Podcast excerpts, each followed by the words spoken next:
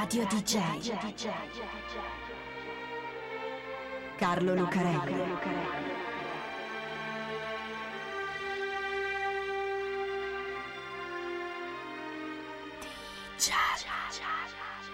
Carlo Lucarelli presenta Di Giallo, il radiodramma di Radio DJ.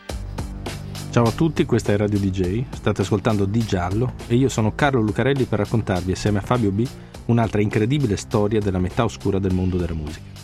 Incredibile storia, amazing story, direbbero le riviste americane dell'impossibile come Weird.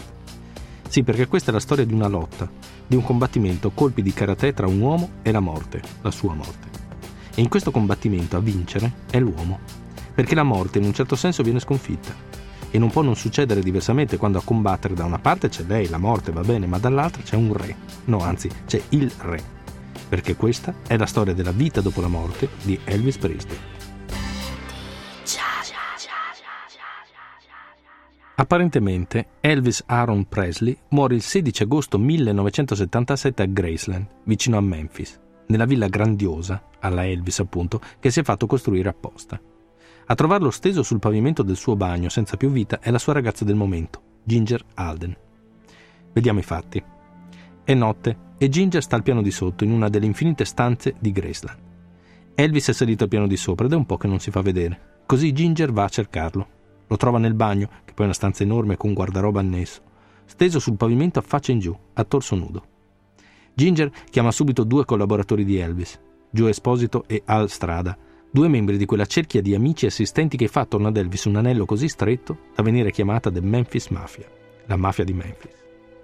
Joe Esposito chiama immediatamente il medico personale di Elvis, il dottor George Nicopoulos. Cercano di rianimarlo in tutti i modi, ma non c'è niente da fare.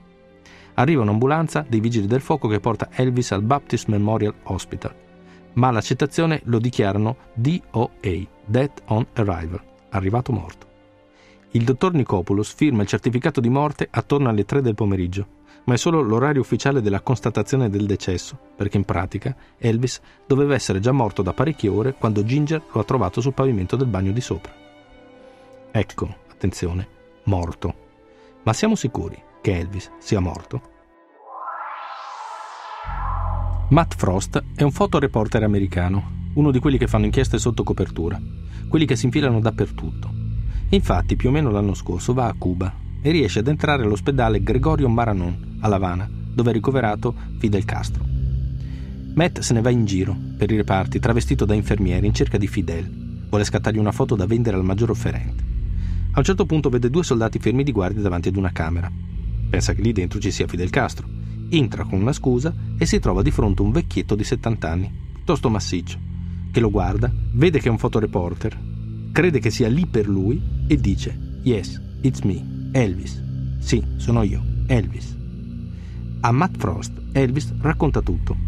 Ha inscenato la sua morte perché si era messo nei guai con la mafia, quella vera, non la Memphis Mafia dei suoi amici. L'ultimo screzio era stato per un aereo che aveva comprato da un boss, che aveva truffato Elvis e il re allora lo aveva denunciato.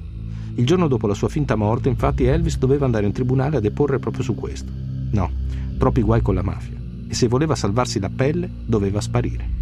Così Elvis ha fatto finta di morire e si è rifugiato a Cuba, sotto la protezione di Fidel Castro. Trent'anni c'è rimasto, ma adesso Matt Frost l'ha scoperto. Ecco la prova, Elvis è vivo. Potremmo crederci se non fosse per un paio di particolari. Tutte queste cose le racconta Matt, soltanto lui. E le foto che produce sono in fondo le foto di un vecchio. E poi la notizia esce il primo di aprile. Subito dopo la sua morte, a Elvis gli fanno l'autopsia, naturalmente.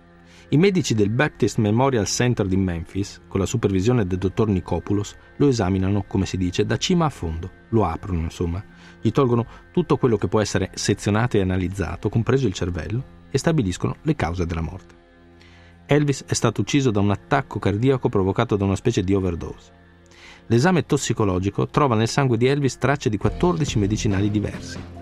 Elvis ne prendeva tante di medicine, sotto controllo medico, ma tante antidepressivi soprattutto. E parecchie non erano proprio medicine, perché Elvis, in un certo senso, era un tossicodipendente. Può essersi sbagliato, e senza accorgersene ha continuato a prendere roba finché non è crollato sul pavimento di quel bagno ed è morto.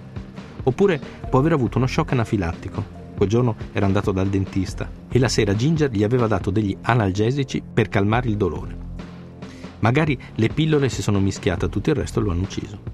Oppure ha fatto apposta, stanco della vita. O magari qualcuno lo ha ucciso, lo ha tolto di mezzo per questioni di rancore o di eredità. In ogni caso, incidente, suicidio, omicidio, Elvis è morto. Ecco, morto. Ma siamo sicuri? Se Elvis fosse ancora vivo, adesso avrebbe più o meno 78 anni, essendo nato nel 1935. È esattamente l'età di una serie di persone che sono state individuate in vari ospizi in giro per gli Stati Uniti, che dicono, o sono stati riconosciuti, come Elvis Presley. Ce n'è uno, anche a Graceland, un uomo massiccio sulla sedia a rotelle sorvegliato come un presidente degli Stati Uniti. Un detective privato, in tante altre testimonianze si parla di una donna in visita a Graceland come turista, fanno i tour organizzati nella Villa del Re. Comunque, qualcuno che è riuscito ad entrare nella parte riservata di Graceland e gli ha scattato una foto, prima che la security portasse via l'uomo sulla sedia a rotelle e buttasse fuori l'intruso. C'è un altro signore che sta in Canada, nello Yukon, che invece non dice di essere Elvis, è diventato Elvis. Si chiama Gilbert Nelles ed è stato colpito da un raggio verde sparato da un UFO che lo ha fatto diventare la reincarnazione di Elvis Presley. E infatti Gilbert si veste come lui e sta facendo un'azione legale per chiamarsi Elvis Presley, ma non è facile prendersi il nome del re. Ma Elvis non appare soltanto di persona. Nel 2002, per una piccola etichetta indipendente, esce un disco che si chiama King Tingwood. Dentro c'è una serie di cover di brani famosi degli ultimi anni, sono 14, come La Vida Loca di Ricky Martin o Crazy Little Thing Called Law dei Queen. A cantarli però, lo dice una perizia fatta sul timbro della voce, da chi bene non si sa ma qualcuno l'ha fatta evidentemente, a cantarli è Elvis Presley, in re in persona. E com'è possibile se al momento in cui sono state scritte quelle canzoni Elvis era già morto? C'è una sola spiegazione. Elvis è vivo. Il radiodramma di Radio DJ. Elvis Aaron Presley viene sepolto il 18 agosto 1977, due giorni dopo la sua morte. Sono i funerali di un re, naturalmente. A portarlo al cimitero di Forest Hill è un corteo di 14 Cadillac bianche, scortate da poliziotti in motocicletta. Lungo tutta la strada ci sono migliaia di fan che piangono. Sta passando il corpo del re del rock and roll. Sta passando Elvis Presley, morto. Al cimitero il reverendo Bradley benedice la bara davanti a parenti e star della musica, come James Brown e George Harrison. Poi la bara viene calata nella fossa ed Elvis viene sepolto. Ma c'è davvero Elvis in quella bara? Il giorno prima, il suo corpo era stato esposto a Graceland. Nella camera ardente c'era la bara aperta ed Elvis dentro, composto sui cuscini di raso, perché tutti potessero vederlo e rendergli l'ultimo omaggio. Ma c'è un sacco di gente che dice che quello nella bara non era Elvis. Sembrava molto più giovane e più magro, molto più magro. Una specie di Elvis tornato indietro nel tempo, a quando aveva vent'anni e cominciava ad essere The King of Rock and Roll, il re del rock and roll. E poi, dice qualcun altro, il suo volto è così liscio, Almeno così sembra dalla foto che gli hanno scattato, così liscio che sembrava fatto di cera. E guarda un po', c'era anche un gran freddo nella camera ardente, lo ricordano tutti. Non sarà stato proprio perché la cera non si sciogliesse. Insomma, è davvero Elvis l'uomo nella bara? Va bene, ma se Elvis non è morto, allora dov'è? A Cuba, a Graceland, in Canada, oppure in un sacco di altri posti. Due ore dopo la sua morte c'è stato un uomo che ha prenotato un volo per Buenos Aires lo ha fatto a nome di John Burroughs, che è il nome che Elvis usava per nascondersi quando prenotava un albergo, per esempio. Un nome così segreto che non era neppure nel dossier che l'FBI aveva su di lui e che è sempre stato un dossier piuttosto corposo. Magari c'è un altro John Burroughs che si sta facendo i fatti suoi, ma sarebbe una coincidenza. E le coincidenze, per quelli che credono a certe cose, come per esempio che Elvis sia ancora vivo, hanno sempre un senso e un significato. No, Elvis Presley, alias John Burroughs, è laggiù, in Argentina. Ecco, attenzione, l'FBI. C'è un'altra teoria che vuole Presley proprio nell'FBI. Il Bureau lo aveva messo sotto controllo nei primi anni della sua carriera, quando Elvis veniva considerato un nemico pubblico, vista l'influenza che aveva sui giovani, così trasgressivo, così sensuale, così ribelle. Poi Elvis era rientrato nei ranghi, diventato un'icona del mito americano, ed era tornato ad essere ben visto dalle istituzioni. È lì, nell'FBI, che Elvis sarebbe entrato dopo la sua morte avrebbe preso l'identità di un agente della narcotici che si chiama John Carpenter. Attenzione, John Carpenter, occhio a quel nome, perché è il nome dell'ultimo personaggio interpretato da Elvis nel suo ultimo film, Change of Habits, del 1969, dove interpretava appunto il dottor Carpenter. Coincidenza è anche il nome del regista, John Carpenter appunto, che girerà un film su di lui, Elvis the Movie, Elvis, il re del rock and roll, del 1979. Ma soprattutto, occhio a quelle iniziali, John Carpenter, JC. A chi corrispondono di solito? Jesus Christ, Gesù Cristo. E a chi potrebbe ispirarsi? Chi potrebbe voler essere il re se non niente di meno che Gesù Cristo? C'è ancora una domanda però, quella che sta sempre alla base di ogni leggenda sulla vita dopo la morte di una rockstar. Perché? Perché farlo? Perché sparire fingendo di essere morto? Ma perché sparire comunque? Insomma, sei Elvis Presley, cosa vuoi di più? Chi altro di meglio vorresti essere quando sei un musicista bianco che viene da Tupelo, Mississippi e hai fatto carriera? Sei Elvis, sei il re, perché cambiare?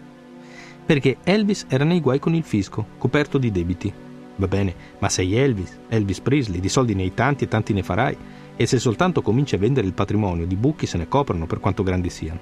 Oppure no, i debiti sono una motivazione sufficiente. Se no, la mafia. Elvis si è messo nei guai con Cosa Nostra Americana, che nel mondo della musica e dello spettacolo è parecchio presente, e per non finire in un pilone della Highway per Memphis deve fare finta di essere morto. Sì, però Elvis è Elvis, può chiudersi dentro Graceland con un esercito di guardia del corpo come il presidente degli Stati Uniti. E insomma, in che guaio ti devi essere messo con Cosa Nostra perché i mafiosi si prendano la briga di ammazzare Elvis Presley? Oppure no, la mafia è una rogna sufficiente per sparire, anche per Elvis. Allora lo stress, mollare tutto, cambiare vita, ricominciare a cantare, solo per divertimento, non importa il risultato.